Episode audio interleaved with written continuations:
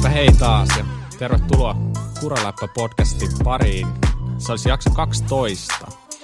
Ja mukana, mukana tuttuun tapaan Bob Jakovski sekä... Mika Pensas. Moi Mika, mitä sulle kuuluu? Terve. Joo, tällä viikolla kuuluu ihan mukavaa. Pari päivää sitten tuli pelattua tällaista Flam Rouge-lautapeliä.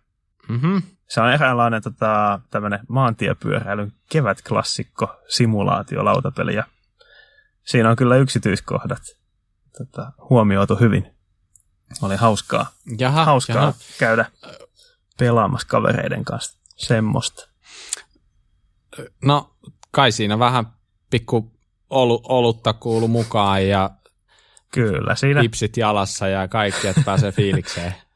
Mitä se, siellä, siellä Belgia Hollanti-akselilla, niin siellähän se, mun käsityksen mukaan niin kuin pyöräkisoissa, kun menet paikan päälle, niin se ei ole mitään hirveän kuivaa hommaa. Että kyllä siihen vähän kyllä vehnäolutta viini kuuluu. virtaa.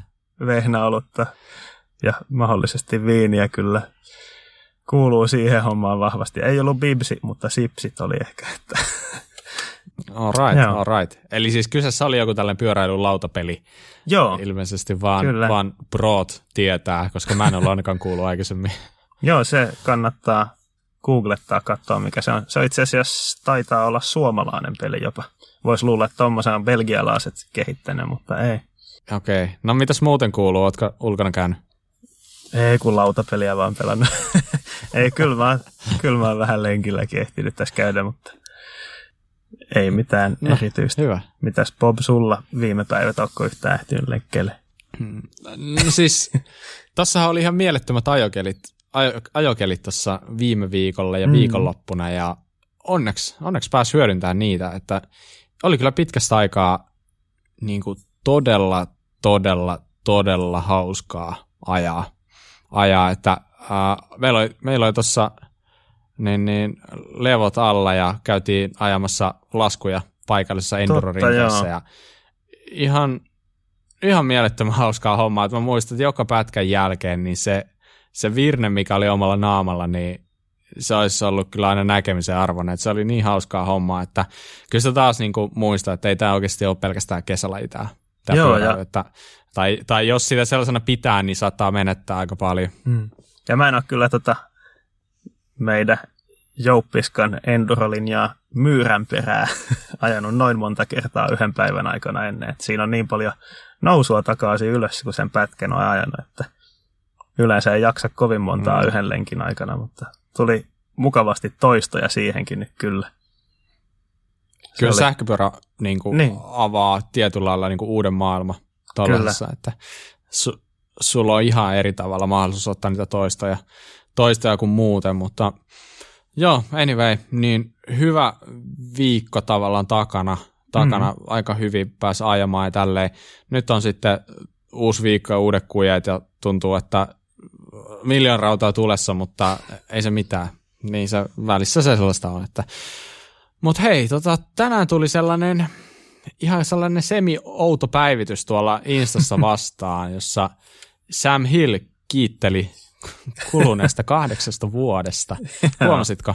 Joo, se, sen taisi aika monikin huomata. Se oli ihan Mm. nopeasti, kun Aika vilkaisee niin. varmaan. Kun, joo, Mm. tässä viime, viimeisen kahden, kolmen viikon aikana aika paljon pro-kuskit oli, mikä pyöräilyn alalaji tahansa, niin kiitellyt menneistä vuosista. Ja, Mm, ja että kyllä. tarkoittaa El- sitä, että, Eletään sitä aikaa. mm, tarkoittaa sitä, että ollaan siirtymässä johonkin uuteen talliin, mutta Sam Hillhän ei kyllä maininnut mitään, että se olisi lähes mihinkään, se vaan kiitteli viimeisestä kahdeksasta vuodesta. Mm.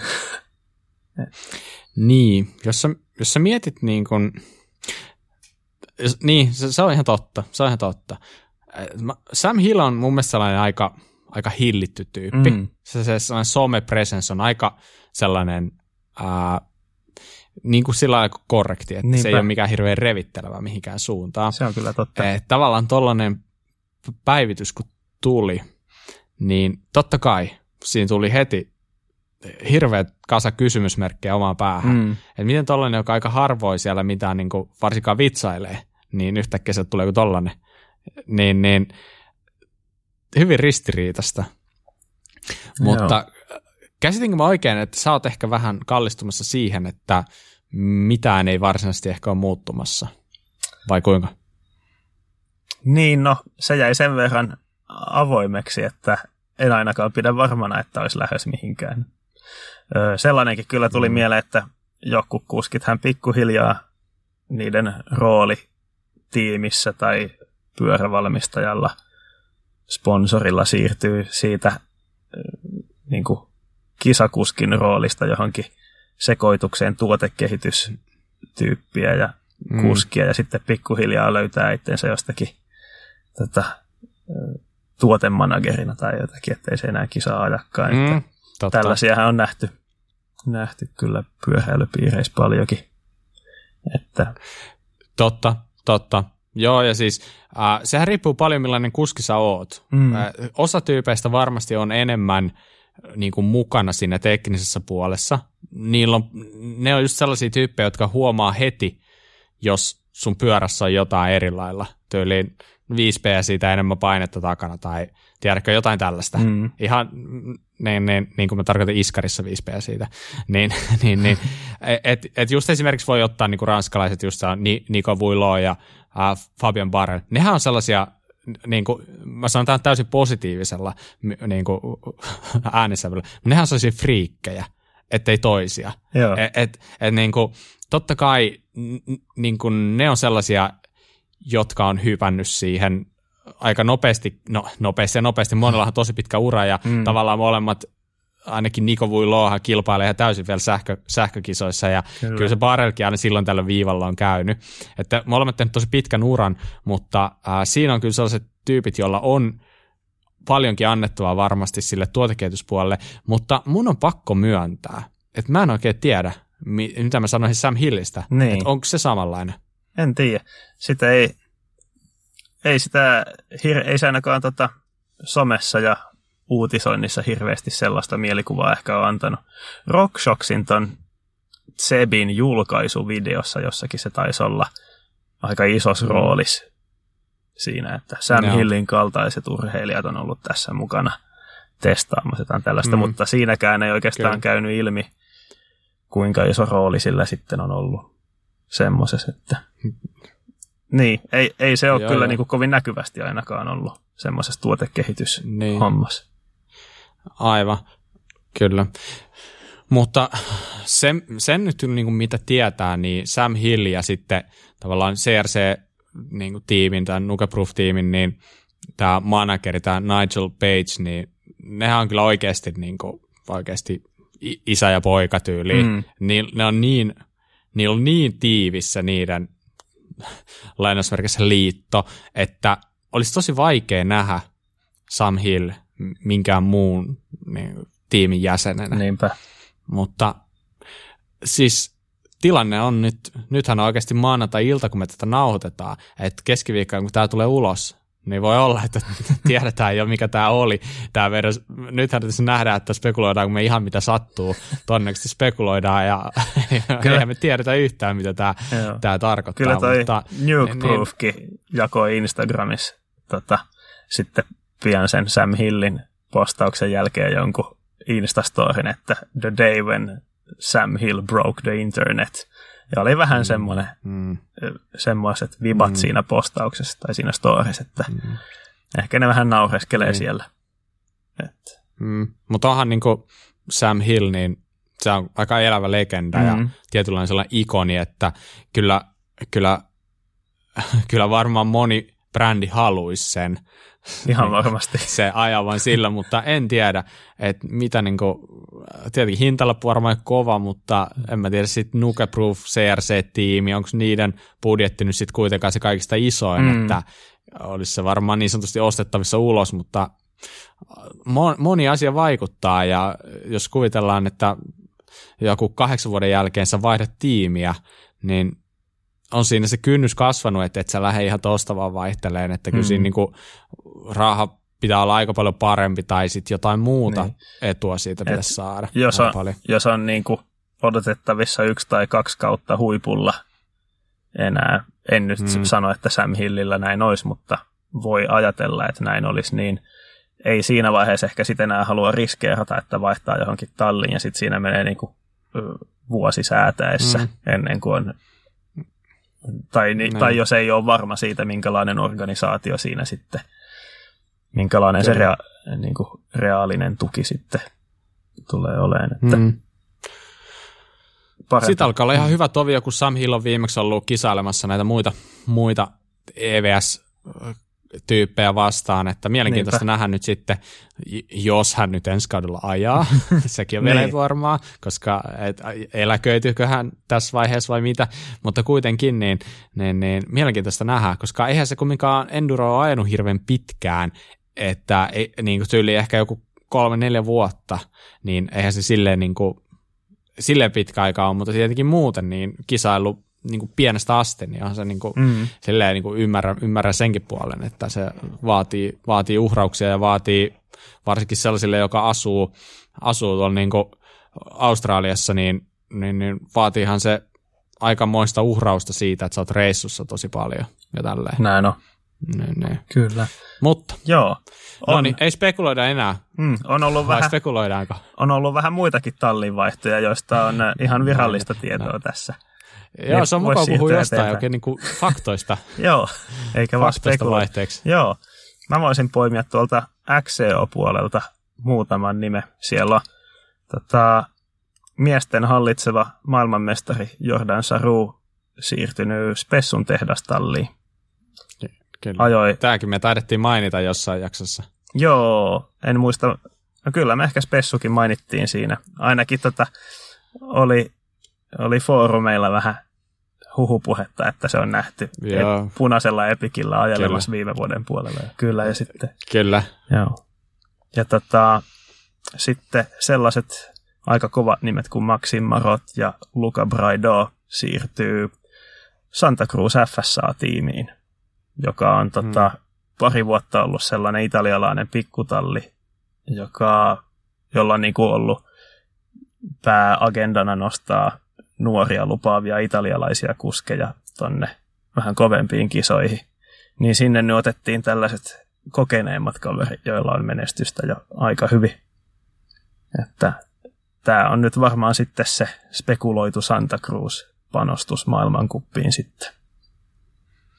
XCO-puolella. Niin, siltä se nyt vähän näyttäisi. Niin, mm. Siltä se vähän näyttäisi nyt, että, että se ehkä kohdistus sitten tähän tiimiin, mutta jännä nähdä nyt, tuleeko sieltä uusi, uusi Blur sitten vai millä pyörällä ne sitten tulee ajaa? Kyllä. Vai mikä se niiden XC-pyörän malli nuo? Joo, Blur on, on toi Joo. 100 milliä joustava XC-täpäri. Kyllä.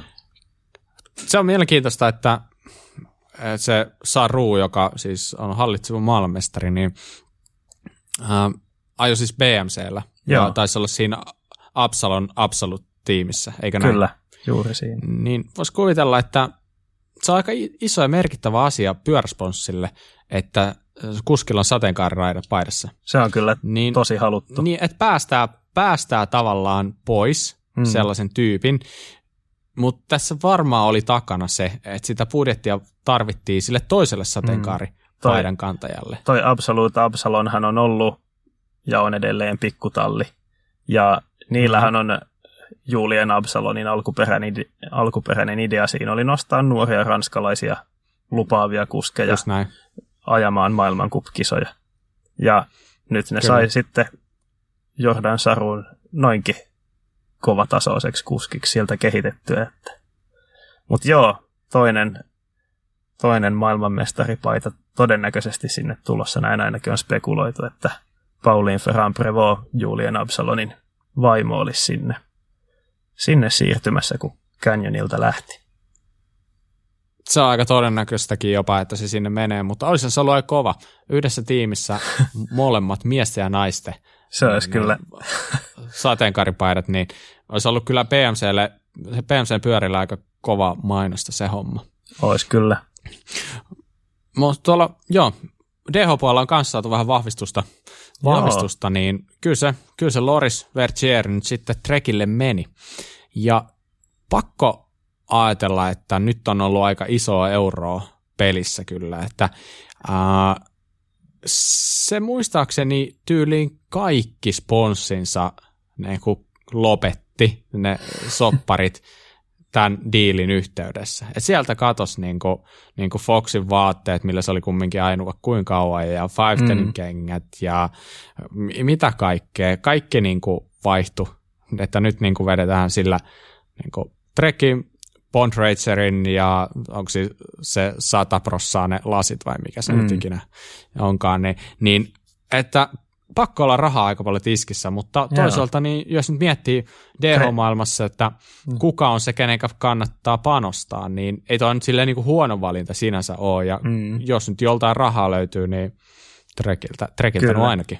Joo, Trek ja Spessuhan on, niiden noin tehdastallithan ajaa hyvin pitkälti brändien omilla tuotteilla, vaan on tota vaatetta, kypärää, kenkää, näin päin pois. Niin, niin. niin, ainakin virallisesti ajavat niillä. Niin, joskus... Totuus voi olla jotain muuta. Joo, joskus kyllä sitten, kun tarkemmin alkaa zoomaileen kuvia, niin siellä näkyy jotakin ihan muuta ja vähän ehkä logoa teipattu tai tota, mustalla niin, tussilla niin. vedetty yli. Joo. Muistaakseni esimerkiksi maailmanmestaruus Reese Wilson ajo, niin Bond Racerin renkaathan niillä on virallisesti, mutta muistaakseni taisi olla Svalpet, jolla tuli sitten mestaruus, että olisiko ollut ne Dirty Danit alla. Eh, tota, ne, ne, ja sitten to, tietenkin Loik Brunilla on näkynyt paljon Maxiksen renkaita, jotka on vaan niin kuin, tussilla vedetty logot piiloon. Niillä oli ainakin siihen aikaan vielä niin, niin kuin spessu omat renkaat käytössä.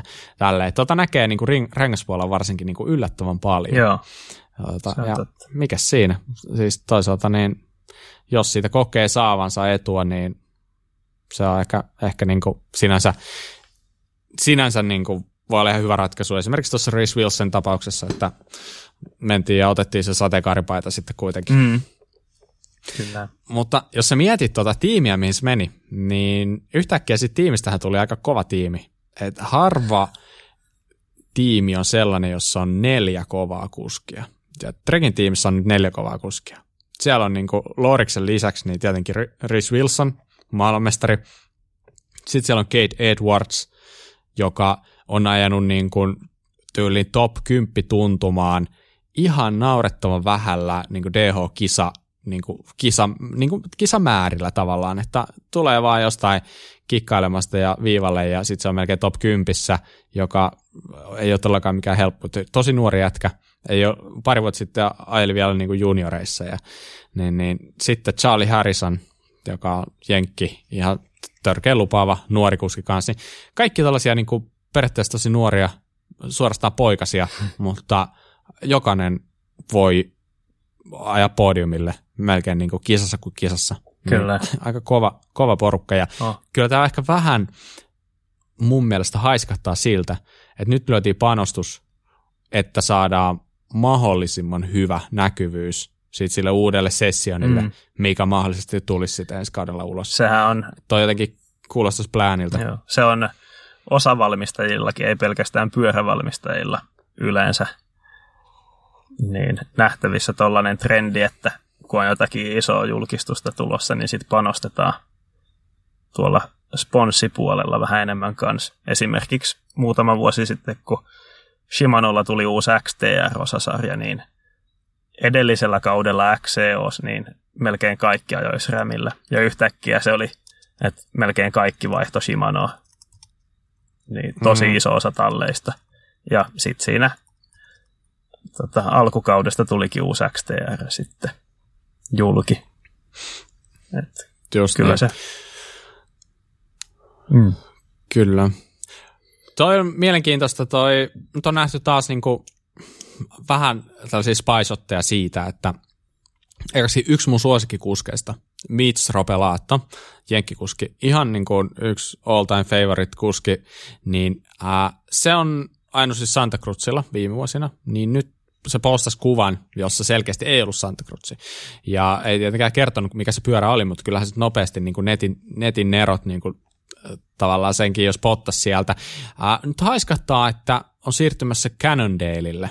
Ja sama myös toi britti, toi Ly, Ly Buchanan, taitaa olla, en mä mitään osaa lausua, mutta se on surkteen noin, niin, niin, tota, niin äh, sekin Cannondaleille ilmeisesti. Eli nyt on niin selkeästi nyt Cannondaleilta tulossa uutta nousua äh, varmaan tuossa vähän niin kuin enduro-puolella, että sitten tavallaan Jerome Clementsin jälkeen on ollut aika hiljasta ja tavallaan on jopa käynyt vähän sääliksi sitä, että niillä oli se iso projekti sen DH-pyörän kanssa, mm. jo ehkä muistatkin, jossa yeah. tota, ää, ne ajeli, toi Matt, Matt Simmons ajeli sillä prototyyppipyörällä ja noita maailmankappeja, ja sitten siitä niin kuin selkeästi haluttiin tuoda sitten niin kuin, tuotantoon se pyörä, tehdä joku tiimi, mutta se kaikkihan meni sitten ihan puihin.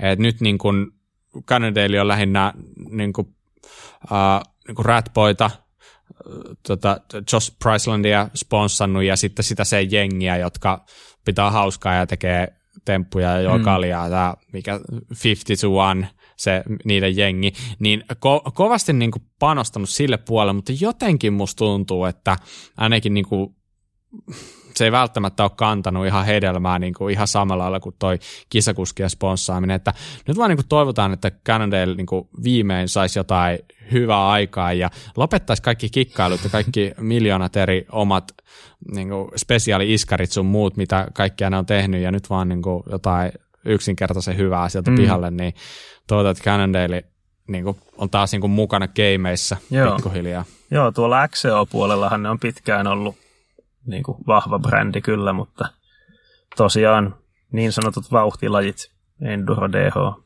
näin, niin siellä on vähän heikompaa ollut ehkä toi markkinointi. Aivan. Joo, se on varmaan niin kuin Cannondale tulee niin kuin uusi toi Jekyll, mm.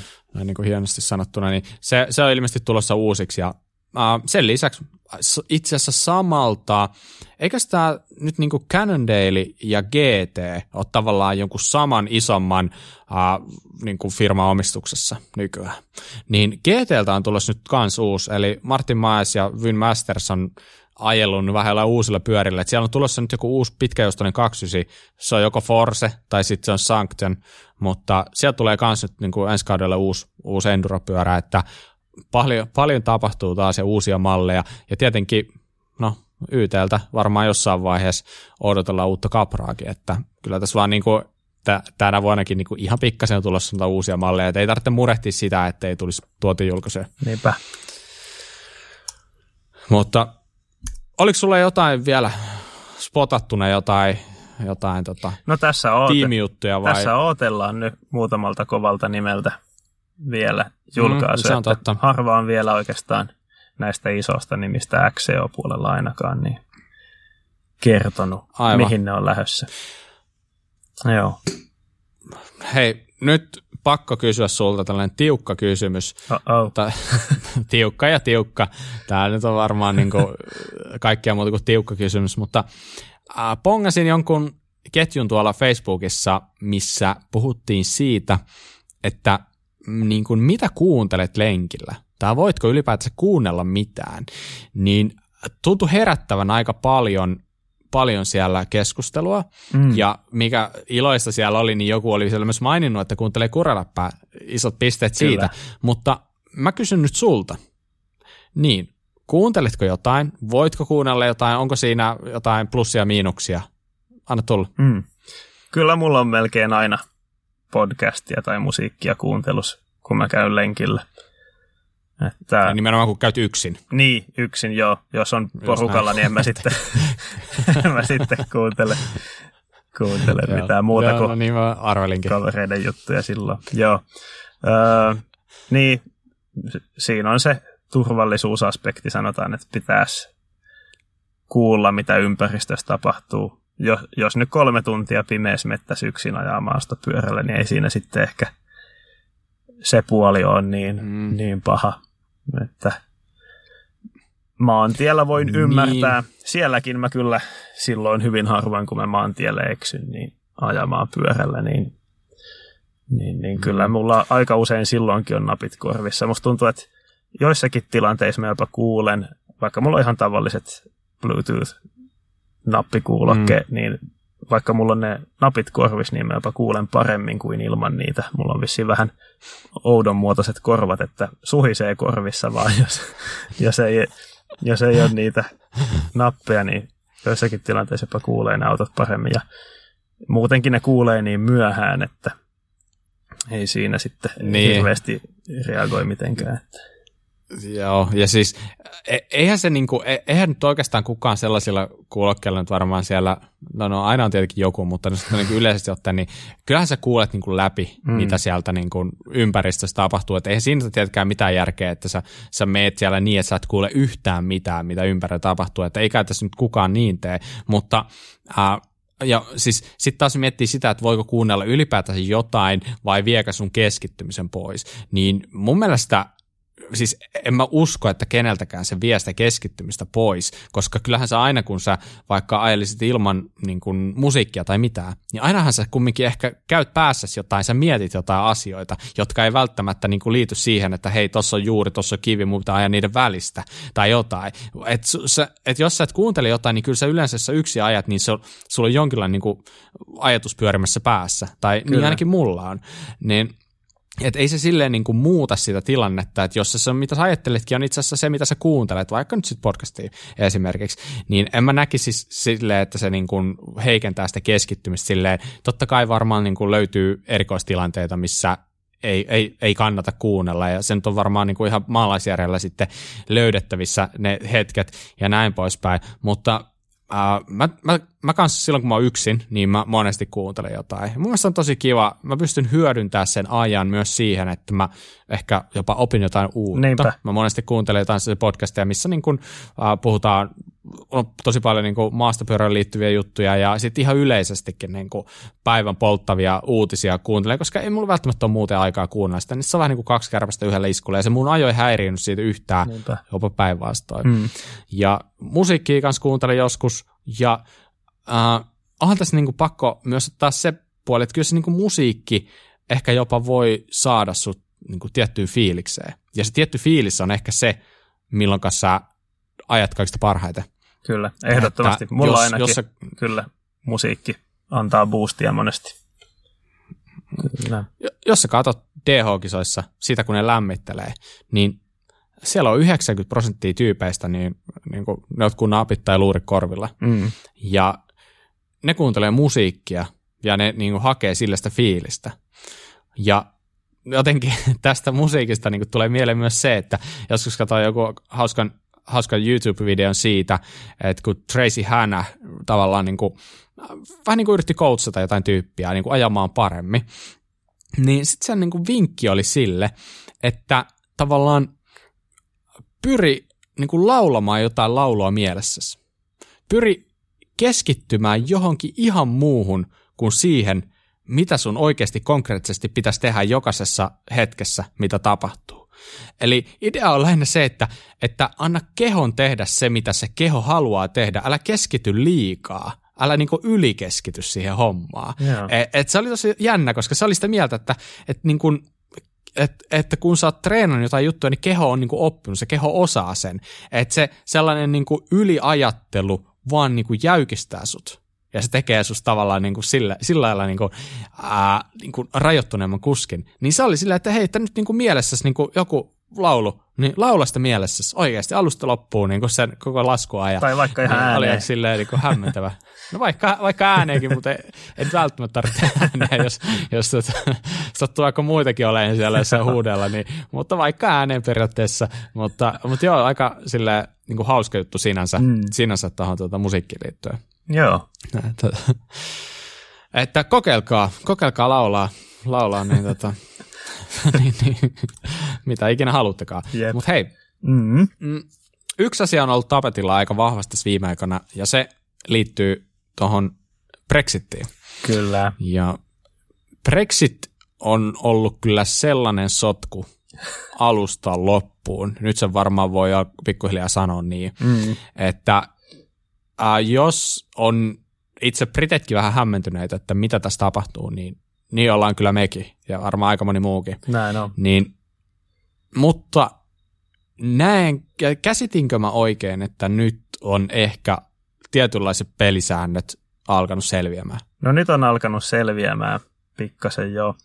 Mehän veinattiin vähän yrittää käsitellä tätä jo edellisessä jaksossa, mutta siinä just vuodenvaihteen tuntumas, niin tuntui vielä, että oli vähän monenlaasta uutisointia, jossa ei ihan kaikki faktat sopinut yhteen ja päätettiin sitten vielä katsoa hetki, että uusi vuosi on tullut ja on saanut noi tietäjät lukea vähän lisää niitä sopimuspapereita, että mitä siellä oikein lukee. Me, mehän ollaan tällainen fa- faktamedia, että me, se olisi ihan hirveätä, jos me, me tota, kun mehän ei ikinä anneta mitään niin kuin valheellista ja. tietoa todellakaan. niin, tota, niin, joo, mutta, mutta joo, siis nyt on ilmeisesti niin sanotusti tullut, mm. tullut jotain tietoa siitä ja selvinnyt se ja näin poispäin, niin Joo. kerrohan nyt käytännössä, mitä, miten se Brexit vaikuttaa? Joo. Me ei olla luettu niitä sopimuspapereita, niitä oli sen verran monta tuhatta, mutta näin, tota,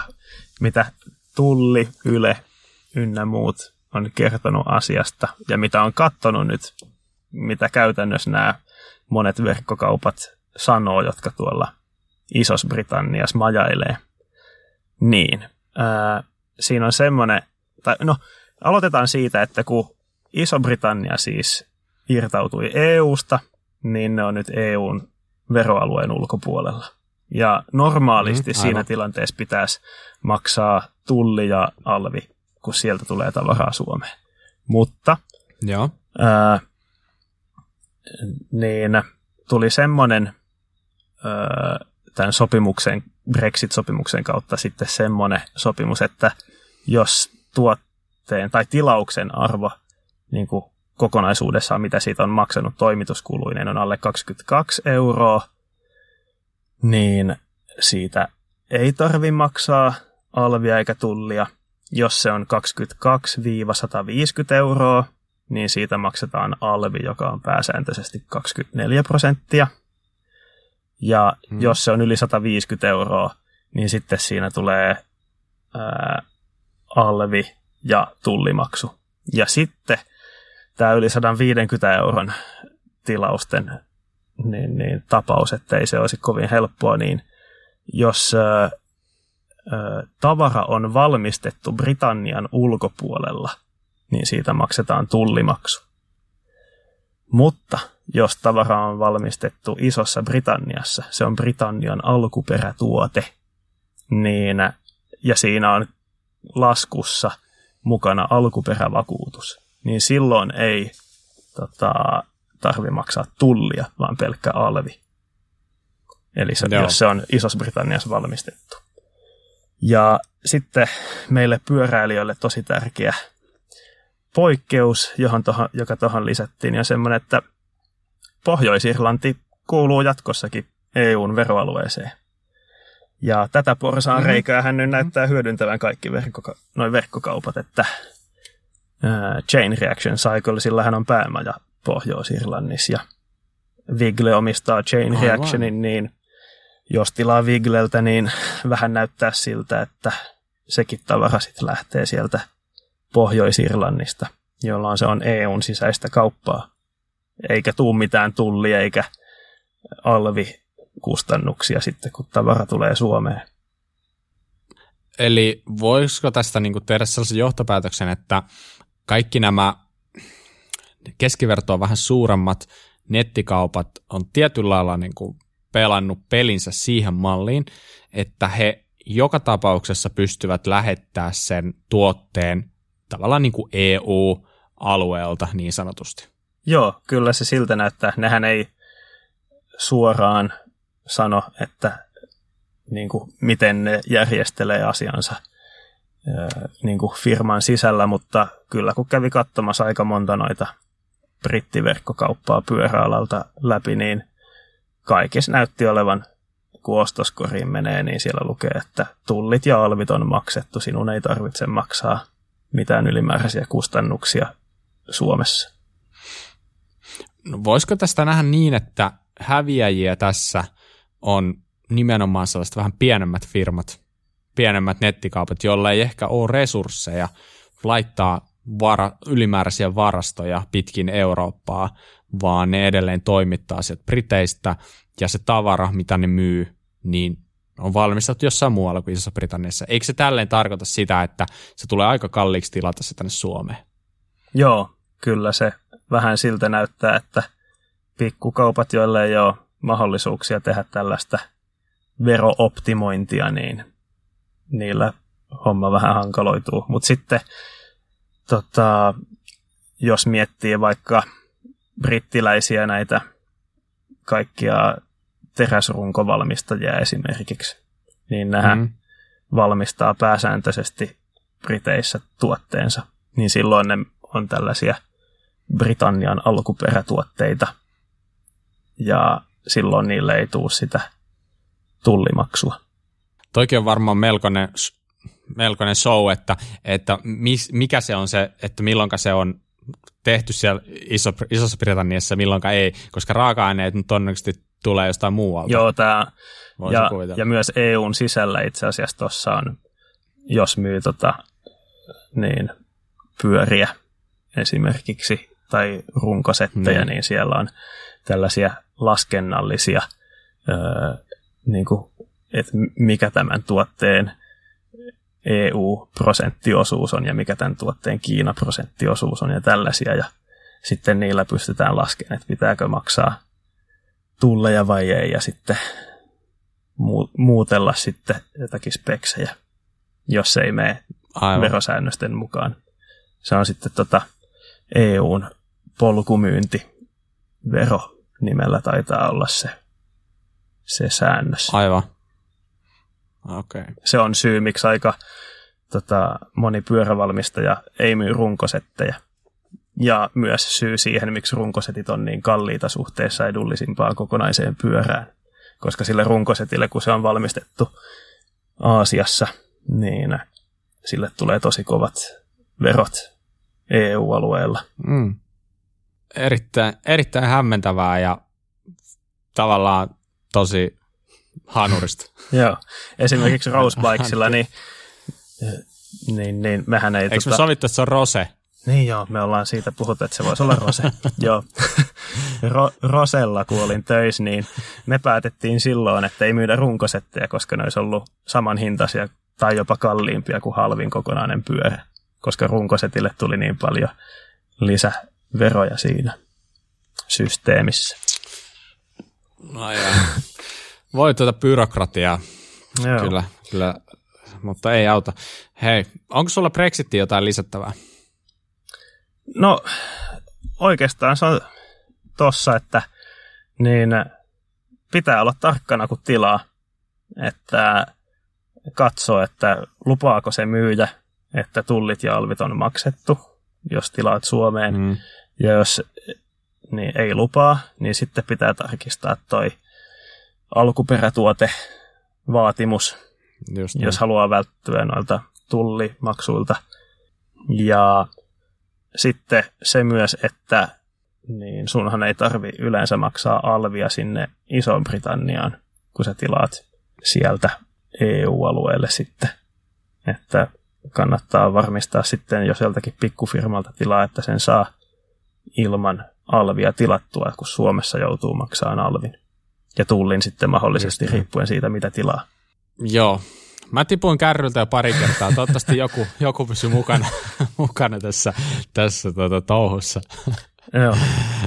Jos tilaa näiltä isoilta pelureilta, niin mikään ei muutu, on niin kuin se lyhyt versio.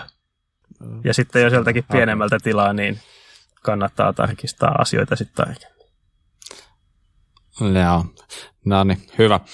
Nyt kun ollaan päästy tällaisiin iloisiin puheenaiheisiin, niin, niin, niin seuraavaksi otan käsittelyyn sellainen, joku, sellainen asia, mikä ei ole, ei ole lähtökohtaisesti ihan niin iloinen. Eli puhutaan vähän koronaviruksesta, eli tästä COVID-19-viruksesta. Ja sehän on oikeasti, se jos joku on hanurista, se on suoraan sanottuna perseestä, että ja ihmiset on oikeasti menettänyt läheisiä, työpaikkoja, ja se on varmasti tuottanut tosi paljon murheita ihmisille. Mutta lähdetään käsittelemään sitä siltä kannalta, että miten tämä on vaikuttanut tähän pyöräily, pyöräily niin kuin alana ylipäätänsä. Meillä oli sillä, siinä, sikäli erittäin onnellinen asema, että me saatiin tuossa meille muutama vierailija paikallisesta seinäjokilaisesta fillarikauppasyklistä, ja he tulivat meille kertoa vähän, että miten tämä vuosi on heidän näkökannaltaan mennyt. Otetaanpa siihen pieni katsaus ja palataan sitten tähän meidän rupatteluun. Kurelappa Studio on, on saapunut tällä kertaa fillarikauppa Syklin heppuja, eli Tapsa, Hessu ja Tuukka. Kiitos paljon, että vaivaudutte paikalle, paikalle heittämään vähän ajatuksia tähän korona-aiheen tiimoilta. Ja voisi kuvitella, että teillä, jos jollain, on jotain hajua siitä, että mitä tämä korona on kaupalla oikeasti vaikuttanut. Lähdetään oikeastaan niin pikemmittä puheitta heittää siihen niin suoraan siihen syvään päätyyn. Eli lähdetään siihen aiheeseen. Jos palataan takas muistelemaan viime kevättä, mm, about helmi, maalis, huhtikuun aikoja, niin mikä se oli se teille tilanne silloin siihen aikoihin? Ja mikä oli teidän tavallaan niin kuin visiot ja fiilikset siitä, että mitä on tuloillaan? Silloinhan tänne tota, oli just avattu semmoinen uusi iso kauppakeskus tänne Seinäjoelle. Ja tota, oltiin ehkä vähän pikkusen huolissaan, kun tuntui, että siellä käy aika paljon porukkaa ja meillä ei käynyt hirveästi ketään. Aivan. Et se oli semmoinen, niin kuin, minkä mä muistan siltä ajalta ennen koronaa. Mm. Sitten oli vähän, vähän tuli siinä jossain kohtaa se, käveltiin varastoon ja katsottiin sitä laatikkomerta siellä, siellä alakerrassa, että ei hemmet, että nyt tuli kyllä aika paljon pyörää, että mitähän me ollaan oikein tehty. Mutta ei siinä sitten niin tota kauaa mennä, kun se, se homma valkeni, että tämä pyörämäärä olikin itse asiassa liian vähän. Mm. No joo, toi onkin itse asiassa aika mielenkiintoinen ja varmaan ei, ei ehkä ensimmäisenä tosiaan ajatuksena teillä ollut se. Ja avataan nyt pikkasen sille taustoja. Eli äh, tämä meidän hieno Kuraläppä-studiohan sijaitsee Seinäjoella ja fillarikauppa Sykli on myös Seinäjoella iso, iso toimija. Ja tota, varmaan tuossa viittasitte tuohon Ideaparkkiin, joka aukastiin tänne juuri, juuri tässä Kyllä. vähän aikaisemmin. Ja se varmasti niin kuin osaltaan on niin kuin tehnyt myös niin kuin haasteensa siihen. Uh, mutta oliko se alkutilanne tosiaan teillä sellainen, että tota, tietynlainen niin kuin epätoivo alkoi hiipiä puseroon? Joo, oli se, että tota, me oltiin talveksi varattu paljon pyöriä. Talvipyöräily oli silloin niin kuin toissa talvena todella kuumaa kamaa ja sitten semmoista niin plussarenkaista ja läskäriä meni järkyttäviä määriä. Ja sitten niin kuin ajateltiin, että nyt sitten varaudutaan tähän hommaan. Sitten tuli tämä vähän huono lumitalvi ja kauppakeskus idea parkki aukesi siihen ja sitten tuntui, että ovipumppu ei hirveästi narise. Että. Mutta se oli sitten loppujen lopuksi niin kuin se älytön määrä oli sitten pelastus loppujen lopuksi. Että. Mm. Sitten siinä oli vähän kuulu sitten niin kuin Euroopasta, Euroopasta niitä niin kuin kuumotuksia, että siellä on liikkeitä pistetty kiinni, että ei saa se. olla auki, että sit, mihin, mihin me myydään ne pyörät sitten, jos ei niin kuin oikeasti voi ketään käydä liikkeessä. Se Aivan. vähän kuumotti siinä. Mm. Tuliko tuossa niinku yhtään fiilis siitä, että niin, niin, äh, teillähän on myös verkkokauppa, että niinku, meneekö tämä siihen, että teistä tulee hetken aikaa pelkkä niinku verkkokauppa? Vai tuliko sellainen olo ylipäätänsä heti, että onneksi meillä on se verkkokauppa? Tai mitään tällaista? No kyllä se varmaan tuli, että onneksi meillä on sekin. Niin, kyllähän se niinku oli siinä niin mahdollisuus. Mm. Se, se, ei kuitenkaan sit, se ei kuitenkaan sekään toiminut siinä alussa silleen hirveästi, että et tota, kyllä se niinku oli semmoista vähän kaoottista ennen sit, sitten, kun se niinku aukesi siitä se tilanne. Mm. Se oli ja. aika... Tämäkö oli sitten maaliskuuta Joo, se oli siinä oikeastaan maaliskuulla se alkoi. Sitten sit se niinku aukesi se tilanne. Mutta sanotaan, että tammikuu, helmikuu, niin se oli kyllä semmoista niinku hyvin peukalon pyöritystä. Toki muita hommia mm. oli, mutta niinku sitä mm. kauppatoimintaa ei ollut. Aivan. Edes vanhaan malliin. Hei, tehän avasitte Vaasassa teidän toisen liikkeen. Äh, mi, koska sitten virallisesti avasittekaan se? Helmikuun puoliväli. Eli se oli, se oli just tullut sinne. Joo. No, mit, mitä niin kuin, liittyykö ajatuksia yhtään tuohon, että mitä te olisitte tehnyt aika tavallaan iso investointi siinä vaiheessa ja se sattu tulee just tuohon, niin oliko niin kuin sellainen olo, että tämä ei mennyt putkeen nyt? No oli. Pitikö just nyt? Niin, mutta kyllähän niin kuin aika paljon me siellä raksailtiin ja tota, et siinä oli sellainen kädet täynnä töitä, että me itse tehtiin se kaikki sisustat ja muut ja maalailut ja hommat siellä ja pintarempat ja muut. Et meillä oli oikeastaan niin kuin tosi paljon duunia siinä ja sitten kun oli hiljasta, niin se oli tavallaan niin kuin myös pelastus. Niin just, että teillä oli niin kuin jotain, mitä te pystytte ed- tavallaan viemään eteenpäin sillä, mm. siinä aikaa. Mm. Toi, toi oli kyllä tavallaan, tavallaan tota, silleen tosi hyvä. Hei, miten sitten, kun tavallaan, että miten niin kuin asiakkaat, minkälaista tavallaan kuluttajakäyttäytymisen muutosta te olette tässä niin kuin tämän vuoden aikana huomanneet? Vai onko näkynyt minkälaista muutosta? Asiakkaat on lisääntynyt, mutta niin kuin en mä tiedä, onko mitään nyt selkeästi niin kuin uutta Onko siellä ollut uusia naamoja liikenteessä? On, on. Siis uusia harrastajia on tullut tosi paljon. On siinä, ja siis niin kuin, nyt niin kuin helpommin haetaan sitä harrastepyörää, eikä vaan niin kuin osteta pyörää, että en mä varmaan ajele missään mettässä, vaan sit selkeästi niin kuin on tullut uusia niin kuin maastopyöräilijöitä. Mm. Että ei ole enää siihen koulumatkaan tai työmatkaan sitä pyörää, vaan niin kuin se haetaan siihen harrastukseen enemmän se pyörä. Kyllä. Miten se rahamäärä, onko se muuttunut? ostetaanko sama hintasta pyörää vai ollaanko valmiita laittaa siihen ehkä enemmän. Tietenkin tämä, tämä tilanne on varmaan tietyllä lailla niin kuin johtanut siihen, että ihmisten reissubudjetti on jäänyt käyttämättä. Ei, ei lähetä reissuun, vaan, vaan niin sitten ehkä sitä rahaa on niin kuin mahdollista syytä johonkin muualle, niin onko tullut yhtään sellaista fiilistä, että, että ihmiset ehkä nyt panostaa siihen omaan fillariinsa tai niihin tarvikkeisiin enemmän kuin normaalisti? Joo, onhan tosi paljon. Kyllä niin kuin siis se, mitä maailmalla on myyty eniten, niin on se alle tuhat euroa fillari. 500 tonni, se on ollut semmoinen maaginen budjetti tuossa, niin mutta myös kalliitten pyörien myynti on lisääntynyt. Sitten taas sähköpyörät, ne on niin kuin varmasti kasvanut vielä enemmän, mm. kuin, että se vaikutti siihenkin myyntiin. Mm. Aivan.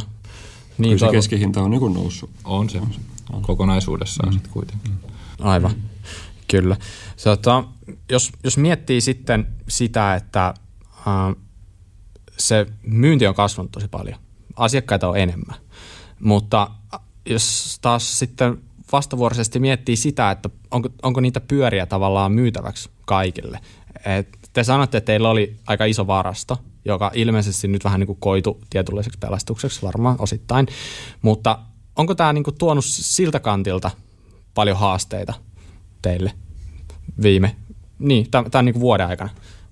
Joo, kyllä niin kuin osaa pyöristä, pyöristä ei saa saanut tänne loppu, loppu niin kuin maahantuolta jo niin kuin hyvissä ajoin, ajoin, että oltaisiin myyty aika paljonkin enemmän pyöriä, jos, tiettyjä pyöriä, jos, jos niitä olisi saanut. Kyllä. Mikä teillä, niin kuin, niin kuin, tämä ei varmaan kovinkaan monelle sille mitenkään tuttu kuuntelijasta, niin mikä se on se sykli? Koska sykli, se on teidän kaupan nimi, mutta tarkoitan syklillä tässä sitä, että koska ne pyörät pitää tilata, jotta teillä on mitä myydä? Kuinka paljon aikaisemmin? Vai pystyykö niitä lyhyellä aikajänteellä niin kuin saamaan sinne riviin? Mikä se on, niin kuin, miten se menee? Miten se toimii? Normaali tilanne on niin kuin se, että tota, se on puoli vuotta ennen me suunnilleen tehdään niin kuin NS-ennakkoostot. Joo. Ja sitten otetaan, niin kun sanotaan nyt vaikka lokakuulla tilataan ennakot ja sitten rupeaa keväällä tippuu varastoon silloin kun halutaan. Kyllä. Ja tota, saadaan jo, jopa kuukauden kahden päästäkin osa ennakkoa sisälle. Joo. Mutta nythän on sitten, nythän on, toki nyt sitten homma on muuttunut aika radikaalisti, että jos nyt mä esimerkiksi haluaisin tilata jonkun fillarin, niin toimitusajat menee tonne vuosia neljä kuukautta osas pyörissä. Oho, siis vuosia, neljä kuukautta. Mm. Aika siis, monissakin pyörissä. Joo, että 2000, 2022 on niin kuin nyt me tilataan ennakoita sinne. toi, on, toi on aika mieletöntä. Siis uskomatonta suorastaan ja moni asiakas varmaan, joka kävelee ovesta sisään, niin ei niillä mitään hajua, että tämä on tällaista. Ei, ei ole. Että se, niin kuin, jos me oltaisiin sillain, jos Suomi olisi vähän isompi maa, niin varmaan voitaisiin niin kuin, paremmin vaikuttaa tuohon tavaran saantiin, mutta meillä on sama varasto kuin Euroopassa, mitä esimerkiksi meidän brändeillä on. että me, meille tulee samasta varastosta kama. Ja sitten jos Saksa ja Ranska ja Italia, tuommoista muutama pikkumaa tuossa, niin pyöräilyn suhteen, niin ne tilaavat paljon pyöriä verrattuna meihin. Et, Joo, et me ollaan niin kuin Skandinaavia ehkä ollaan sitten niin kuin yhdellä rintamalla sitten vastassa. Että. Miten te kuvittelette, että tämä tavallaan tällainen niin kuin huono saatavuus, niin äh, kuinka se on tavallaan niin kuin kuinka paljon parempi teidän vuosi olisi voinut olla, jos saatavuus olisi ollut parempi? Tai onko sellainen fiilis, että se ylipäätänsä niin kuin on vaikuttanut siihen negatiivisesti? No olisi ehkä vähän parempi voinut, voinut olla, mutta en usko, että siinä, että niin kuin, olisiko niin kuin miehistöresurssikaan enää piisannut ihan hirveästi niin kuin jos me parempaa. Mä oon kyllä sitä laskenut, että jos me oltaisiin saatu silloin niin kuin huhtikuussa ne pyörät, mitä me oltaisiin tarvittu, niin kyllä me oltaisiin koko, se, koko kaveripiiri palkattu tuonne paukuttaa niitä pyöriä mm. pihalle. Että siis mm. siis se tarve oli niin älytön, että kun mm, kaikki joo. tuli kysymään, että onko teillä pyöriä, ja sitten oltiin kädet pystyssä, että ei ole sellaista pyörää. Mm. Että olihan meillä tavaraa, mutta mm. sitten sitä, just tätä maagista 500-1200 euroa, joo. sitä kysyttiin niin mm. paljon. Että, mm. Ja mehän sitten, jos muistatte tämän legendaarisen heinäkuun toimituksen, kun saatiin heinäkuun lopulla lisää pyöriä varastoon, niin ei ole ikinä käynyt verkkokauppa niin kuumana, kun ne oli muualta Suomesta loppu. Mm.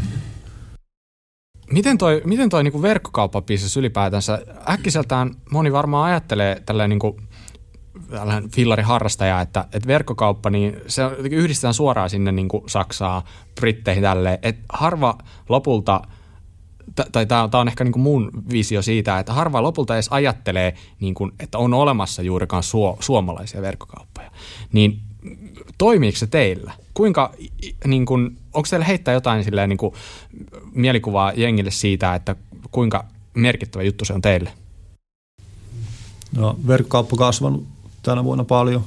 Johtuu lähinnä siitä, että, että nyt voidaan niin kuin lähettää myös pyöriä pyöriä, että et ennemmin on myyty vaan niin kivialasta trekit. Aa, totta, aivan. Plus niin. sitten korona luonnollisesti. Niin, niin kyllä se on niin kuin kasvattanut sitä kaiken muunkin tavaran myyntiä. Mit, mit, Min, mä, mä kysyn tämän yhden, kun mulla tuli mieleen. Miten niin te olette joutunut teidän prosesseja muovaamaan tämän koronan vuoksi se sillä lailla, että te saisitte tasoitettua sen ostajan tietä esimerkiksi siinä fillarihommassa? Onko teillä ollut jotain tyyliin, että te, te käytte viemässä sen pyörän, siinä asiakkaan ei tarvitse tulla ollenkaan liikkeeseen? Onko teillä ollut jotain tällaista, koska tämä selkeästi on niin sellainen juttu, missä luovuus on ollut enemmän kuin tarpeen? No, lähialueelle on viety nyt olette itse kuskannut viety, viety asiakkaille pyöriä, joo. Joo, toi on kyllä, toi on kyllä kova. Sitten tietysti toi vuokraushomma on ollut mm. tosi tulessa tänä vuonna, että oh, sit meillä on vuokrapyöriä, että meillä taitaa nyt olla semmoinen 30 40 vuokrapyörää jo tällä mm. hetkellä. Ne on sel- selkeästi. Mm. Se on lisääntynyt paljon. Mm. Mutta sitten just tuohon niinku kuljetukseen vielä, totta kai sitten niinku niihin verkkokauppatoimituksiin otettiin sitten semmoinen yhteistyökumppani, joka toimittaa sen pyörän asiakkaalle kotiin. Aivan, niihin, joo. Niin päin Suomeen vaan. Että. Mm. Mitenkäs te näette verkkokaupan tulevaisuuden teillä? Panostatteko siihen lisää jatkossa? Joo, vai? kyllä me panostetaan ja koko ajan mietitään, niin kuin, millä saataisiin se varmemmin ja paremmin se esimerkiksi fillari-asiakkaalle mm. perille, että mitä me voitaisiin tuoda. On pyöritelty jotakin opasvideoita ja kaikkea mm. muuta, että miten saataisiin se pyörä säädettyä sitten tosi paljon tätä niin kuin yritetään miettiä, että miten saataisiin nämä reklamaatiot poistumaan lähes kokonaan. Mm. Et kun se on aina sitten, jos on esimerkiksi asiakas kauempana mistään kivijalkaliikkeestä tai huollosta, mm. niin jos sen pyörän kanssa tulee joku ongelma, niin sitten tulee itsellekin paha mieli, että jos ei se pysty sille itse mitään tekemään. Ja toisaalta sitten ei ole hirveän ekoteko kuljetella sitä pyörää edes takaisin 500 kilometriä niin kuin montaa kertaa. Että. Aivan. Joo. Hei, mä heitän yhden kysymyksen vielä, joka liittyy tuohon vähän tuohon huoneen saatavuuteen. Niin, äh, tietenkin kun kysyntää on enemmän kuin mitä niin kuin, sitä varsinaisesti tuotteiden saatavuutta, niin oletteko te huomannut mitään sellaista esimerkiksi siellä niin kuin toimittajien päädyssä, että tämä on niin kuin ollut niille joku sille chanssi niin nostaa hintoja? Onko hinnat niin kuin reagoinut tähän juttuun mitenkään? On. okay. on. On joo, ja sitten ne tota, siinä on kaikenlaisia niin kuin syitä, mitä on esitetty siihen hinnan nousuun, että, että tietysti jotkut valmistajat sanoo, että tarvitsisi lisää fasiliteettia, Kyllä. lisää, että saa kamaa enemmän pihalle.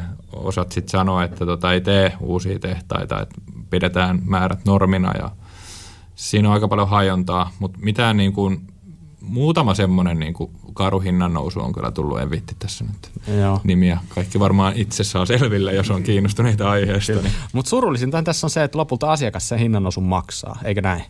Kyllä. Niin, että, että, että, mutta tämä on ihan, siis tämä fillaribisnes on bisnestä, missä kaikki muutkin, että tämä on sinänsä niin kuin ihan loogista, että, että, että niin, niin, valitettavasti, valitettavasti. Mutta hei, tota, jos miettii nyt sitten, että nyt ollaan joulukuun lopulla ja mikä on nyt tilanne? Mikälainen fiilis teillä on tästä vuodesta ollut? Miten teillä menee? Kyllä meillä menee niin kuin kauppana hyvin. Tietysti niin kuin edelleen on jatkuva huoli, että kuinka tämä jatkuu. Ei, ei ole mitään varmuutta tulevaisuudesta. Justiin niin kuin Saksasta mennyt oikeasti apteekit ja ruokakaupat tällä hetkellä auki. Mm. Ja ympäröivissä maissa aika paljon sama tilanne uskoisin, että tulee olemaan. Ja kyllä sitten Suomessakin jotkut asiantuntijat on heitellyt, että jos tämä tästä pahenee, niin jotain isoja muutoksia tulee. Mutta tota, tämä vuosihan on kohdellut meitä niin kuin pyöräkauppana hirveän hyvin niin kuin myynnillisesti, mutta tota, onhan tämä sitten fyysisesti vaatinut ja henkisesti niin kuin aika paljon ponnisteluja niin kuin kaikilta tällä alalla, että kyllä kun tuossa on kollegoiden kanssa jutellut, niin ihan niin kuin piipussakin porukka välillä on, että vaikka nyt sanotaan, että kauppa käy, niin kyllähän se on jotain muuta sitten hmm. Vie. Jos ei muuten ainakin työ haittaa harrastusta. no joo, se, se, on, se on kyllä tosi surkea juttu, että sitä kannattaa muistaa ylläpitää sitä, siitä puolta myös. Mutta ilmeisesti siis vuosi on ollut toistaiseksi hyvä. No, Kyllä. T- nyt on sen verran lopulle vuosi, että ehkä voi sano, sanoa, että oli hyvä vuosi. Mm, oli hyvä vuosi. Kyllä, mutta tulevaisuus on tietenkin, tietenkin sille epävarma ja teitäkin varmaan se tuotteiden saatavuus tulee tietyllä lailla se tulee vaikuttaa pitkälle. Se ei ole nyt, niin kuin, kun vuosi vaihtuu, niin sillä ohi, vaan niin kuin sanoittekin, niin alkaa olla vasta joidenkin pyörien kohdalla toimitus vuonna 2022. Siinä on aika pitkä aika. Uh, joo, mutta tosi, tosi siistiä, että vaivaudutte paikalle avaamaan tätä teidän, teidän vuotta. Ja tota, uh, me ollaan tosi kiitollisia Kuralepan puolesta. Ja tota, niin, niin, oikeastaan tässä vaiheessa voin toivottaa teille erittäin hyvää uutta vuotta ja kaikkea hyvää ensi vuoteen syklille. Kiitos. Kiitos. Kiitos, Kiitos paljon ja hyvät uudet vuodet myös Kuraläpän jätkille. Kiitos. No niin, takas tänne tota, Bobin ja Mikan settiin. Eli kiitos paljon syklipoille siitä, että tota, vähän, vähän avasivat meille, meille että mitä, mitä tuo korona on ehkä pyöräkaupalle Suomessa tarkoittanut. Joo. Lähdetään tässä miettimään oikeastaan vähän, ehkä vielä pikkasen laajemmin sitä, että miten se on niin kuin pyöräteollisuudessa näkynyt. Mm. Uh, mä voisin ehkä alustaa tätä sillä, että mä uskoisin, että tämä on ollut sellainen vuoristorata tämä vuosi, että kukaan tai aika harva olisi osannut ennustaa tätä, että miten tämä lopulta meni. Mutta että varmaan kun vuosi lähti käyntiin, niin kaikki tosiaan näytti ihan, varmaan ihan okolta tavallaan, ehkä niin kuin normaalilta. Sitten tuli se korona, ja sehän tuli ihan kunnolla sitten. Ja se tarkoitti varmaan sitä, että tilauksia peruttiin, kaikki alkoi näyttää niin kuin yhtäkkiä tosi huonolta, ja sitten tulikin taas iso, iso nousu, jota ehkä tietyllä lailla vieläkin eletään. Mm. Niin mitä sä oot mieltä? Joo, Onko se niin kuin, kyllähän se oli. Onko tämä ollut jotenkin ennustettavissa tämä, tämä niin pyörä, pyöräpisseksen kannalta tämä homma? Niin kyllä se on niin kuin, niin kuin sä sanoit ja niin kuin syklinkin väki sanoi, että aluksi näytti pahalta ja sitten alkoikin menee niin lujaa, että alkettiin ihmettelemään, mistä sitä tavaraa oikein saadaan, kun niin kuin myyntiin. Mm. Kyllä. Tämä on varmaan niin kuin ollut sikäli just hankala vuosi, ja kaikki varmaan alkoi just siitä, että kun se virus niin kuin iski vasten kasvoja, niin sehän käytännössä tarkoitti sitä, että tehtaat meni aika nopealla aikataululla kiinni. Mm. Ja silloin kun ne on kiinni, silloin se linja ei pyöri, siitä tavaraa ei tuu. Ja tämä varmaan tarkoitti sitä, että ehkä siitä, mikä oli se alun perin tarkoitettu, se vuosikapasiteetti, mitä se linjasto tuottaa, niin siitä ehkä niin kuin jopa ollaan jääty, kun taas kysynnän kasvu voi olla noussut niin kuin 100 prosenttia ihan helpostikin, niin kuin jo paikallisesti, niin toihan ei voi johtaa muuta kuin siihen, että niin, niin, toimitusajat pitenee. Mm. Myydään ei oota. Kyllä. Ja se on varmaan konkretisoitunut, konkretisoitunut aika monellekin tällaiselle nettikauppashoppailijalle esimerkiksi siinä, että Shimanon palikka on ollut aika huonosti saatavilla. Sitä Ainakin mulle se on ollut aika konkreettinen Joo. niin kuin, se on ollut. isku vasten kasvoja. Kyllä. Mitä tässä on nähty tota, esimerkkiä siitä, niin ö, uusia pyöriä on jouduttu speksaamaan vähän eri osilla kuin mitä osalistaan on kirjoitettukin. Joku aika sitten, Totta. kun Canyonin Spectral julkaistiin, niin mehän nähtiin, että tuotekuvissa oli XT-pakka ja osalistassa sitä myytiin XTR-pakalla ja mm, yhtä versiota siitä. Ja Joo, paljon kuullut, kuullut sellaisia juttuja justiin, että, että joku on tilannut kuin pyörä ja se pyörä olisi sinänsä niin kuin valmis toimitettavaksi, mutta sitten puuttuu joku osa Joo. ja se seisoo sen takia siellä. Sitten sulle otetaan yhteyttä, että hei, että meillä olisi tämä sun pyörä, mutta meillä oikeasti, meillä, meillä puuttuu toi niin kuin, vaikka niin kuin tämä keula tästä. Mm. Että haittaako sulle, että me pistetään sulle tämä vähän kalliimpi olla tilalle sitten, kun se ollut aina tyyli saada niin kuin se pyörä, pyörävalmistaja niin se pyörä liikenteeseen, Niinpä. koska muuten se olisi voinut niin kuin jumittaa seuraavan kaksi kuukautta vielä. Mm.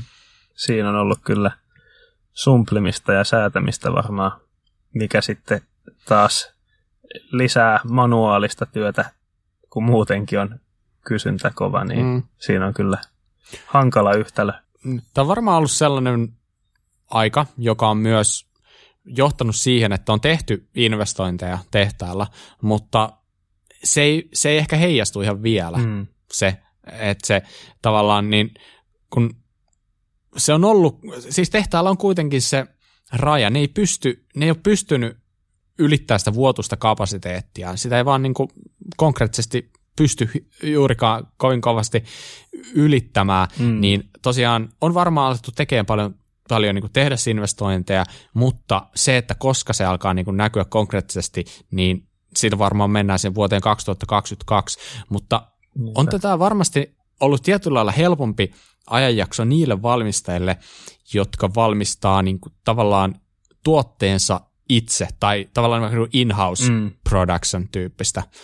Eli silloin varmaan pystytään kontrolloimaan pikkasen paremmin sitä. Mm. Kyllä tässä on paljon siitä puhuttu niin kuin yleisestikin, ei pelkästään pyöräalalla, että noi alihankintaketjut ei toimi, niin kuin oli ala mikä tahansa, että, että siinä on tullut haasteita, jos, jos siellä on kolme tai neljä askelta alihankintaketjus ja jokaisella viivästyy viikon toimitus, niin se kertaantuu yhtäkkiä aika rajusti sitten siellä lopussa. Ehdottomasti. Ja sen jälkeenkin, kun tehtaita ja logistiikkaa, varastoja ja sun muuta päästiin avaamaan keväällä, niin sen jälkeen tosi monessa paikassa ne pyöri vajaateholla kuukausia sen jälkeen vielä, että se sitä kertynyttä jonoa ei, se niin kuin vaan jatkoi kasvamistaan, vaikka oli tehtaat auki.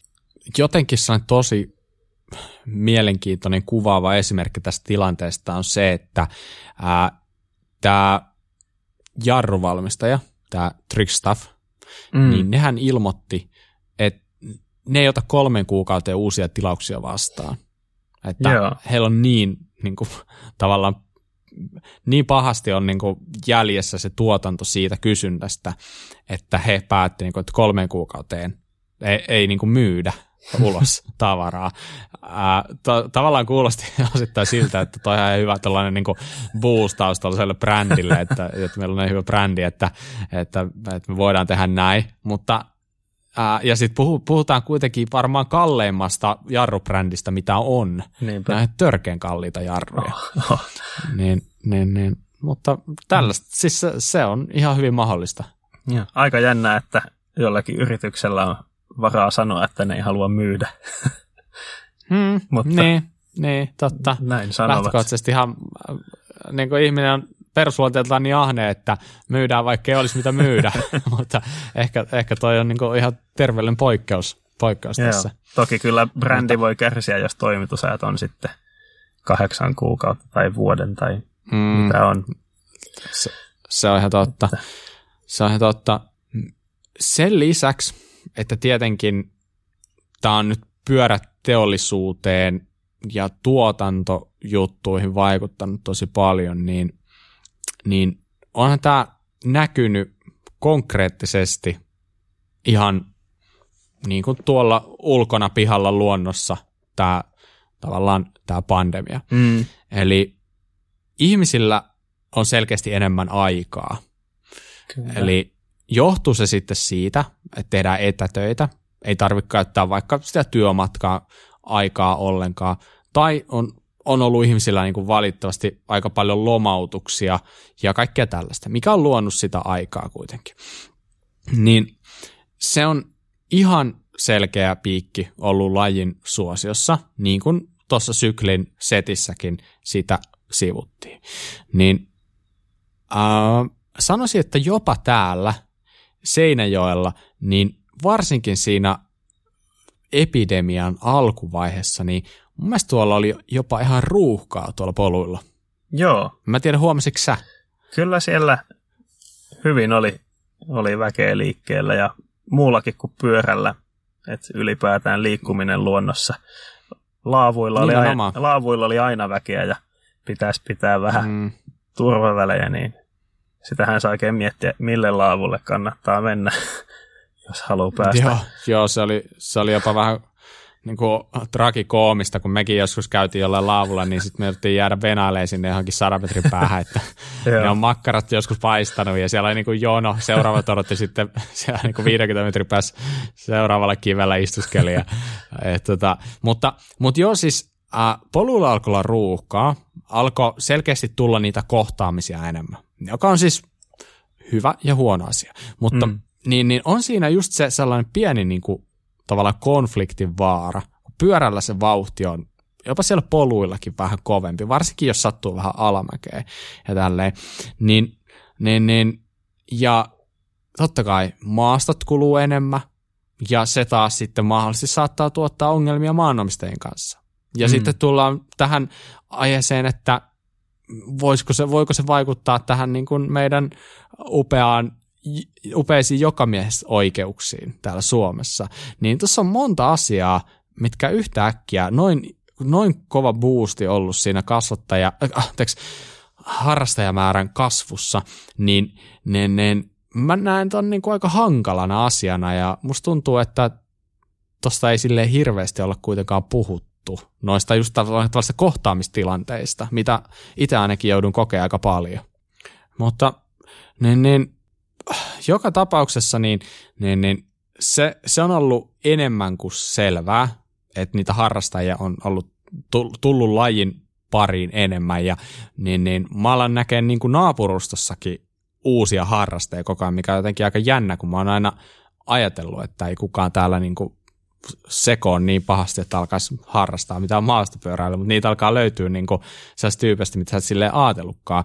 Että onhan se niin kuin silleen niin kuin ihan ehdottomasti super, super hyvä juttu, mutta jotenkin ehkä pitäisi alkaa miettiä enemmän sitä, että miten siellä luonnossa ehkä liikutaan ja tietenkin pyöräilijät itse miettii sitä, että kuinka kohdata ihmisiä ja kuinka niin kuin reagoida tilanteissa, kuinka tervehtiä ihmisiä. Tavallaan niin kuin, että pitää huoli siitä, että, että me maastopyöräilijät ei ole se ongelma, mm tässä hommassa, niin siinä. koska eihän me oikeasti olla, mm. mutta se voi näyttäytyä jollekin sellaisena. Niin, siinä kun tulee yksi vähän ikävämmin sujuva kohtaaminen jonkun koiran ulkoiluttajan ja pyöräilijän välillä, niin se on sitten kaikkien pyöräilijöiden vika herkästi mm. jonkun mielessä, vaikka se ei tietenkään no, niin ole. just noin. Mm. Mi- no, mihin korona on muuten myös vaikuttanut, niin kilpailuihin. Joo. aika reilustikin.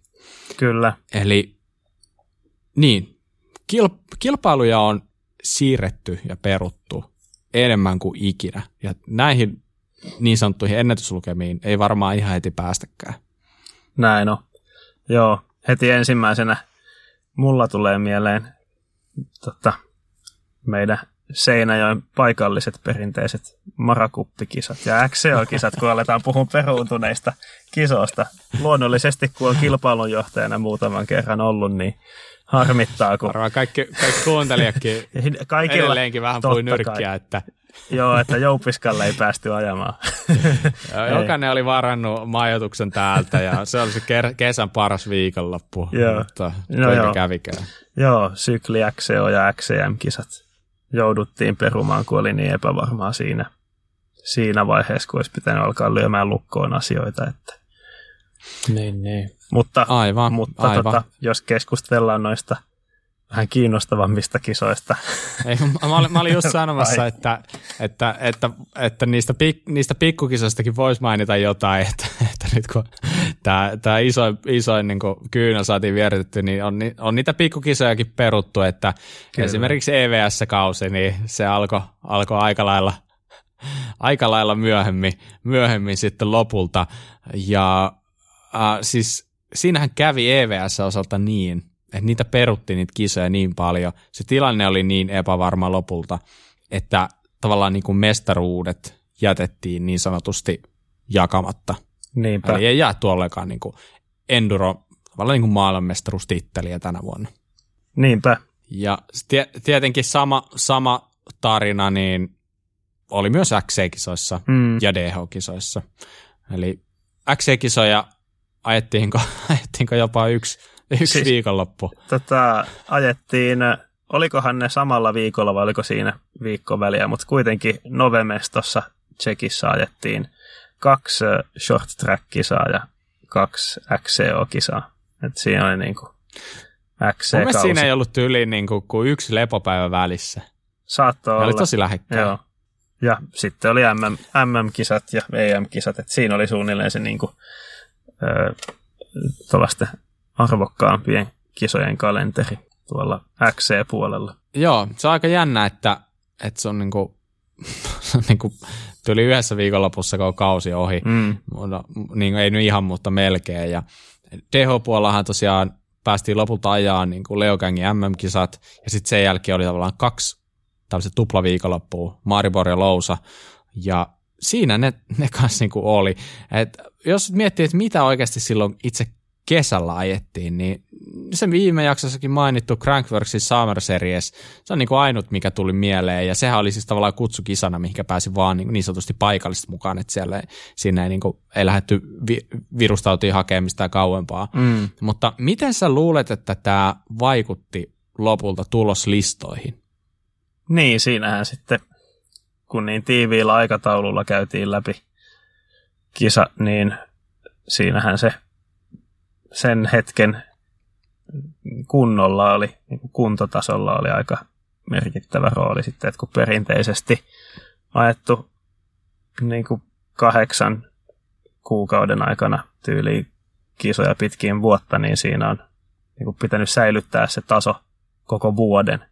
Hmm. Kun tuossa se nyt sitten, niin kun tehdään tällainen tosi tiiviillä aikataululla, niin sitten siinä se kuntopiikin ajoittaminen siihen ajankohtaan on niin kuin se merkittävämpi. Mm. Et vähän samalla tavalla melkein kuin MM-kisoihin, ainakin XCO-puolella valmistaudutaan, niin on pitänyt niin kuin DH-puolellakin mm. yrittää näin. saada Hankalaksi se tekee sen, että sulla alun perin ne kisat piti olla keväällä, sitten mm. siirrettiin kesälle, sitten siirretään syksylle. Sun tavallaan koko ajan pitää niinku trendata silleen, että sun kuntopiikki olisi niissä kisoissa, ja sitten kun se vaihtuu koko ajan, se on varmaan niin se on aika tosi hankala haastavaa. onnistua. Mm, tosi haastavaa mm. varmaan ollut, kun yritetään tehdä laadukasta treeniä ja suunnitella treenikalenteri mm. sen hetkisen tiedon mukaan, sitten se muuttuu koko ajan, niin ei ehkä ihan optimi. Joo, ei todellakaan. Lopultahan siinä kävi niin, että eihän siellä kaikki, kaikkia niin kilpailijoita ollut paikalla. Että sieltä mm. puuttu, puuttu niin kuin, no just niin kuin tässä aikaisemmin puhuttiin, niin esimerkiksi Sam Hill, Niinpä. niin ei ollut Enduro-hommissa mukana, mukana ollenkaan, ja sieltä puuttu DH-puolelta myös paljon, paljon just niin kuin esimerkiksi tuolta niin kuin Australia, Uudesta-Seelannista jengiä ja tälleen, ja niin, niin kyllähän sen ehkä vähän näki siinä, että tai ainakin mä haluaisin uskoa niin, että se vähän toi suosi just olla sellaisia tyyppejä, jotka on yleensäkin ollut aina parhaimmillaan siinä kuin loppukaudesta. Joo. Et mun mielestä niin hyvä esimerkki on siinä niin Greg Minar. Se on jotenkin ollut mulla aina sellainen, joka on loppukaudesta ollut kova. Ja niin se oli nytkin ja tavallaan musta tuntuu, että tämä tietyllä lailla suosi sitä, että se kalenteri oli sitten lopulta tällainen ja nämä kisat ajoittuu tähän. Mutta se oli, jos joku oli mun mielestä niin jotenkin outoa tietyllä lailla, niin kun oli näitä kisoja, niin tietenkin se myös tarkoittaa, että oli paljon koronatestejä. Mm. Niitä testejä tehtiin jollain tietyllä protokollalla, mutta niitä piti joka tapauksessa olla useampi tehtynä ennen kisaa. Ja jos oli tuplakisoja, sun piti myös tehdä kisojen välissä niitä testejä. Plus sitten, että jos niin DH-sakin oli eka Maripurissa ja sitten seuraavana viikonloppuna yliin oli niin kuin Luusassa kaksi kisaa, vai oli, oli, olisiko siinä ollut yksi väliviikonloppuna kuitenkin, niin, niin, niin niitä testejä oikeasti tehtiin tosi paljon lyhyen aikaan. Ja ne testithän ei ollut ilmaisia. Mm. Ja urheilijathan joutu itse maksamaan niitä. Niin sehän oli jotenkin tosi absurdia, että kaikilla ei ollut varaa lähteä ajaa niitä kisoja sen takia, kun ne testit maksoi niin hemmetisti. Ne testit maksoi niin kuin monta sataa euroa tyli per testi, ja niitä piti tehdä niin kuin siellä tasaisin väliajoin, silleen niin kuin helposti, niin kuin, jos sä oot ajat tällaisen, mitä toi lyhyt DH-kausikin tuossa oli, niin helposti sun piti tehdä melkein kymmenen testiä. Hmm. Ja se vaan, että jos ei sulla ole mitään sponsseja, sulla ei ole mitään tehdastiimipaikkaa, niin siinä kävi monelle niin, että mä muistan jossain kisassa joku, joku vähän ei niin kova kuski, niin se fiilisteli sitä, kun se pääsi palkintorahoille, että se oli silleen, että nythän, nythän niin kuin, hän pystyy maksamaan nämä koronatestit, että hän pääsee sitä seuraavan kisaan mukaan. Oho. Niin olihan toi nyt aika outoa, absurdia, että oliko niin kuin ihan oikeasti niin, että, että kisajärjestäjä ei tietyllä lailla niin tarjonnut niitä testejä. Yeah. Kuulosti, kuulosti oudolta, mutta tämä nyt ei ole sataprosenttista faktaa, niin kuin ei mikään, mitä mä ikinä sanon, mutta, mutta mä muistelisin, että se meni näin. Että kyllä mä niin kuin luottaisin siihen, siihen että, mutta joo, siis tosi outoa, ei se ole mitään järkeä. On kyllä, mä en ollutkaan kuullut tosta. Kuulostaa kyllä joo. aika erikoiselta järjestelyltä tollanen. Mutta mutta peruttuista kisoista kans yksi, mikä tietenkin itse jäi tosi paljon kalvaamaan, niin oli se, että, että Red Bull Rampage jäi ajamatta tänä vuonna. Että se on aina ollut jotenkin tuollainen loppusyksy sellainen siisti niin kuin, juttu, mitä vähän niin kuin porukalla keräännytään katsomaan, ja siinä on sellainen oma, oma fiiliksensä, ja Kyllä. tällaisia kisoja ei ole toista, niin, niin, niin se ei ajamatta nyt tänä vuonna, mutta mm en mä nyt silleen näe, joskus sitä on muutenkin spekuloitu, että mitä jos se ajettaisiin oikeasti vaan vaikka joka toinen vuosi, että siinä säilyisi enemmän vielä sellainen niin kuin he, he, hehku ja glamouri siinä kisassa, että se ei olisi niin, niin, niin kuin sellainen tavanomainen. No, en tiedä. Huhu. Joo. Joo. Tuleeko sulla vielä koronasta jotain mieleen? Alkaa tulla korona niin kuin korvista ja nenästä ja ettei sä halua tietää mistä ulos. ei, eipä siinä. Ei mitään, ei mitään, ei, ei yhtään mitään enää koronasta ei, nyt hetkeä. Ei, koska nyt ei sitä... enää siitä mitään. no, siitä ja. tulee joka, joka tuutista joka tapauksessa. Kyllä. Mutta lähdetäänpä siihen perussettiin tähän lopussa. Niin mm-hmm. Onko sulla jotain vinkkiä? Onko sulla jotain kivaa juttua, mitä sä ehkä voisit vinkata meidän kuuntelijoille? Joo. Tota, muutama viikko sitten mä suosittelin sellaista Instagram-tiliä kuin European Bike Project, niin vähän jatkoa siihen, niin Pink Bikeissa oli tässä muutama päivä sitten European Bike Challenge juttu. Siinähän oli tosiaan alun perin se, se tyyppi, joka sen European Bike Project Instagram-tilin perusti, niin se yksin lähti tekemään sataprosenttisesti eurooppalaisista osista valmistettua pyörää. Mutta sitten se sai siihen värvättyä mukaan kolme muuta tyyppiä rakentamaan omia projekteja. Niin Pinkbikeilla on ö, juttu, missä on listattu ne kaikki, ne neljä pyörää, kaikki niiden osat ja missä maassa ne on valmistettu. Ja siinä on aika mielettömiä Mm-hmm. pyöriä siinä jutussa. Siinä oli myös äänestys, että saa valita, mikä niistä on hienoin, mutta se on suljettu ja se äänestys, mutta kannattaa käydä katsomassa ne pyörät. Ne on tosi mahtavia. Joo, hyvä. Se kuulostaa mielenkiintoiselta. Joo. Ja siinä voi tulla vähän monelle yllätyksenä, että ää, minkälaisia osia Euroopassa valmistetaan. Että siellä on ihan Totta. kiinnostavia, kiinnostavia speksejä. Paljon firmoja, jotka ei ole eurooppalaisia, mutta tekee täällä osia myös joukossa. Mm, toikin on ihan mielenkiintoista. Joo. Mitäs Bob, sulla on tällä viikolla? Mulla on ihan sellainen lyhyt ja ytimekäs juttu, nimittäin Aaron Queenin videosarja Timeless. Kolme episodia on Mm. nyt tähän hetkeen mennessä ulkona, ja kattokaa ne kaikki. Tarviiko sanoa muuta? Ihan tosi, tosi makeata videota, niin kuin, ihan niin kuin, siistiä videota tehty, ei voi muut sanoa. Joo. Niin, niin on katsomisen, katsomisen arvosta heti, kun on sellainen hyvä hetki. Ja ei muuta kuin päivän päätteeksi niin yksi o- olut, olut käteen ja sohvalle ja tota, noin pyörimään, niin kyllä siinä se yhden olu ehti juoda ja voisi vois olla asiat paskemminkin. Kyllä. Okei, okay, Yes. hyvä. Hienoa.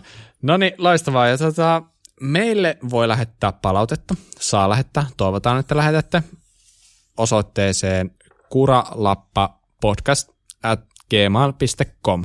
Eli kuraläppä ilman ääpisteitä. Yes. Ja Instatili löytyy nimellä kuraläppä. Ja sen lisäksi meillä on meidän Strava-ryhmä, kuraläppä, johon tulee myös kaikkea pientä. Aina silloin täällä kannattaa liittyä siihen. Päästään muutenkin vähän katsoa, että kuka ajaa ja kuinka paljon ja kuka ajaa eniten. Ihan niin kuin se merkkaisi jotain, mutta muutenkin. niin, niin. Öö, Sen lisäksi niin olisi ihan sikakiva, jos jaksatte mitenkään suositella meitä kavereille, kaikille, jotka vois olla kiinnostuneita. Näin on. Nyt on pakko kiittää, ihan mielettömästi ollaan saatu jo niin kuin, kuuntelijoita meidän, niin kuin, mä, mä en tiedä, onko meillä kohta tyyli joku 7000 kuuntelua jo, ja sitten kun miettii, että meidän jaksot kestää aina yli tunni, Mm. niin sä voit siitä aika helposti laskea, että paljonko meitä on kuunneltu. Kyllä. niin, niin, niin, se on jotain ihan järkyttävää. Se on hienoa. Niin, niin, niin, se on järkyttävän hienoa, nimenomaan, ei järkyttävää. niin, niin, niin, joo, mutta edelleen se, se, me ollaan edelleen siitä todella, todella kiitollisia. Ja Applen iTunes-palvelussa pystyy myös antaa tosiaan tähtiä. Toivotaan, että käyt heittää sen viiden tähden arvio, jos sillä tuntuu, että ollaan se ansaittu. Ja, niin pysykää muutakin kuulolla. Mä voin nyt jo luvata, meillä on tulossa tämän vuoden aikana niin aika monta siistiä juttua ja toivottavasti yksi niistä päästään julkaisee aika piankin. Ehkä jopa Joo. kaksi. Katsotaan. Mm-hmm. Niin, niin.